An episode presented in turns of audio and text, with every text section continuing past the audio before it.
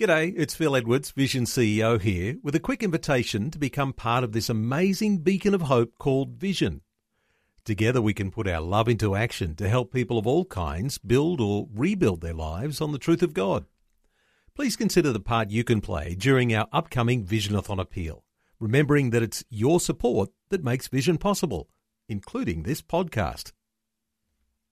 Life, culture, and current events from a biblical perspective. 2020 on Vision. Well, as we do on a Tuesday, a good opportunity to be able to catch up on breaking news out of Israel and the Middle East. Ron Ross, our Israel and Middle East reporter, back with us. Hi, Ron. Welcome back. Thanks, Neil. Ron, late last week, there was very significant news that was breaking and embroiling the major Christian charity World Vision in an issue to do with Hamas and uh, one of their staff there uh, siphoning funds and passing them on to the Hamas group, or at least the militant terror arm of Hamas. Uh, there's some more breaking news about that this morning. Yes, it's there's huge ramifications to this situation. Uh, you know that I worked over there for years with Bridges for Peace, and I would think that every organization, charity, every Christian group that gets support out of the West will now come under investigation. Allegations are that the Gaza director of World Vision siphoned tens of millions of dollars to Hamas, and uh, the comment uh, came a profound betrayal of trust. Uh, that's what one of the top United Nations officials has said. Shin Bet, Israel's internal security agency, announced, as you said last week, that Mohammed El Halabi had embezzled aid money to help Hamas purchase weapons, build tunnels, and even give bonuses to terrorists. Robert Piper, the United Nations coordinator for the humanitarian aid and development activities in the Palestinian territory, said the allegations raise serious concerns for humanitarian organizations working in Gaza. Redirecting relief away from its intended beneficiaries would be a profound betrayal of the trust put in a senior manager by his employer and by the organization's donors. Uh, it's been very encouraging to see that the Australian World Vision stopped funds going to the Middle East until the Israeli investigation is finalised. Uh, the same applies to Germany. Uh, but there could be continuing ramifications for the Christian charity organizations working in Israel and the Middle East, and we'll have to watch the headlines. It certainly is challenging, and I know that World Vision in Australia has been in what we'd call damage control uh, with the way that that whole situation has unfolded, and uh, they've been as shocked as the whole world as they've looked on and seen that allegation. There may be another side to the story as well. We'll, as you say, Ron, we'll need to watch this space because a very significant story. Keen vigilante on the job. His name is Avi Dichter, and when I lived in Jerusalem, he was the head of the security for the domestic region in Shin Bet. But now he's heading up a parliamentary committee, and he said he's going to be investigating this situation thoroughly and uh, will be calling for uh, uh, justice. Mm. Uh, another issue, Ron, after Iran and their sanctions have been lifted, Israel's been ordered to pay an oil debt as much as $1.2 billion. Yeah, that's right. The Swiss Supreme Court in Lausanne has ordered the Israel controlled Trans-Asiatic Oil Company to pay a debt of 1.2 billion to Iran's national oil company. According to the Global Arbitration Review, which published the Swiss court's ruling, Iran's oil company has been removed from the sanctions regime, so there's no legal obstacle to paying it money.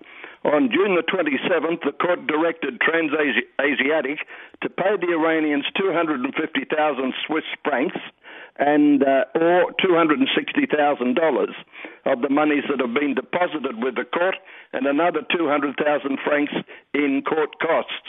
Uh, it's uh, something the Israelis are upset about. The total disputed sum is in the ballpark of $7 billion. Uh, so I'm sure there'll be aggressive uh, contests in the courts uh, over that situation. And with all of the developments that have been going on in the Middle East and nations like Syria and northern Iraq, the persecution of Christians, what many these days, Ron, call a genocide of Christians, now a Syrian priest has made a serious accusation against the West, saying that the West has sold out Christians for oil. What's the story? Yes, he's a senior Syrian priest, and he's accused Western countries of abandoning their principles and allowing Islamist extremists to massacre Christians in the Middle East because they're blinded by the lust for oil, he said.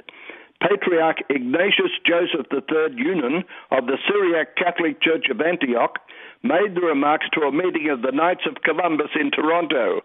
He said, We have to understand that totalitarianism based on Islamic creed is the worst among all systems of government. Yes, my friends, the very survival of Christians in the cradle of Christianity is in danger. He said, Why shall we wonder at the rise of the Islamic State or its new caliphate? When these allied rich countries, with among the most retrograde systems of government, continue to channel funding and weapons to terrorists, spreading hatred and committing barbaric atrocities in the name of religion. He directly attacked the West's funding of Syrian rebel militia groups saying we, the church pastors, kept warning Westerners who pretended to have the right to interfere in Syria in the name of democracy that fomenting violence would surely lead to terrible sectarian war because of the complex religious and ethnic diversity in Syria. We knew innocent people, primarily Christians and minorities, would suffer most. It's a resounding critique of the attitude in the West. Ron, let's talk about the Russians. A KGB diary has come to the surface and it shows that a Holocaust hero, I guess a Jewish Holocaust hero, was executed by the Russians. Uh, it's Raoul Wallenberg, who in fact was a Swedish diplomat who saved thousands of Hungarian Jews from the Nazi gas chambers. He was executed in a Soviet prison, according to a KGB head's diary. The diary of Ivan A. Serov, who ran the former Russian secret police and intelligence agency from 1954 to 1958, was discovered inside the walls of his second home in northwestern Moscow, which his granddaughter is now renovating. Discovered four years ago, the diaries were published this summer, and he said in it, I have no doubts that Wallenberg was liquidated in 1947. The diaries contain references to several previously unknown documents referring to Wallenberg, including one recording the cremation of his body. Uh, this, this has caused grave concern in Israel. And everyone's loving the Olympics right now, but not everybody's getting the best out of it. Every now and then, issues of racism raise their ugly heads. At the Olympics, Israeli athletes, Ron, were ordered off a team bus by competitors from Lebanon. Yeah, the Lebanese delegation to the Olympic Games refused to allow the Israelis to share their bus on the way to the opening ceremony. As the Israelis attempted to board the bus, members of the Lebanese delega- delegation convinced the driver to shut the door. The incident was published by Israeli sailing coach Udi Gal, who posted it on Facebook, saying that organisers attempted to scatter the Israeli delegation on different buses, which Israel rejected for security reasons. Now, apparently, the Olympic Committee have stepped in and have uh, uh, issued disciplinary warnings to the Lebanon delegation.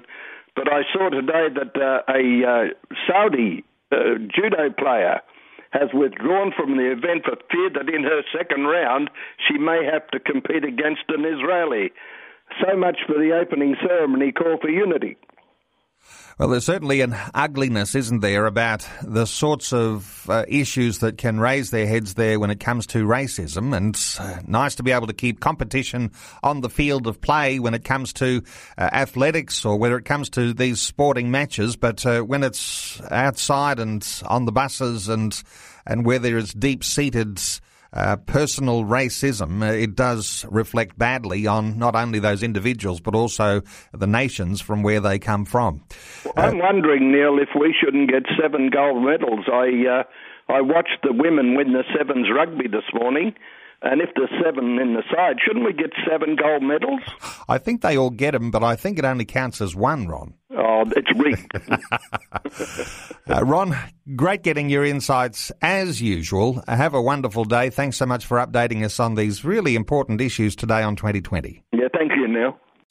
Before you go, thanks for listening. There's lots more great audio on demand, or you can listen to us live at visionradio.org.au. And remember, Vision is listener supported. Your donation, large or small, will help us continue connecting faith to life for hundreds of thousands of people across Australia and around the world. Learn more or donate today at visionradio.org.au.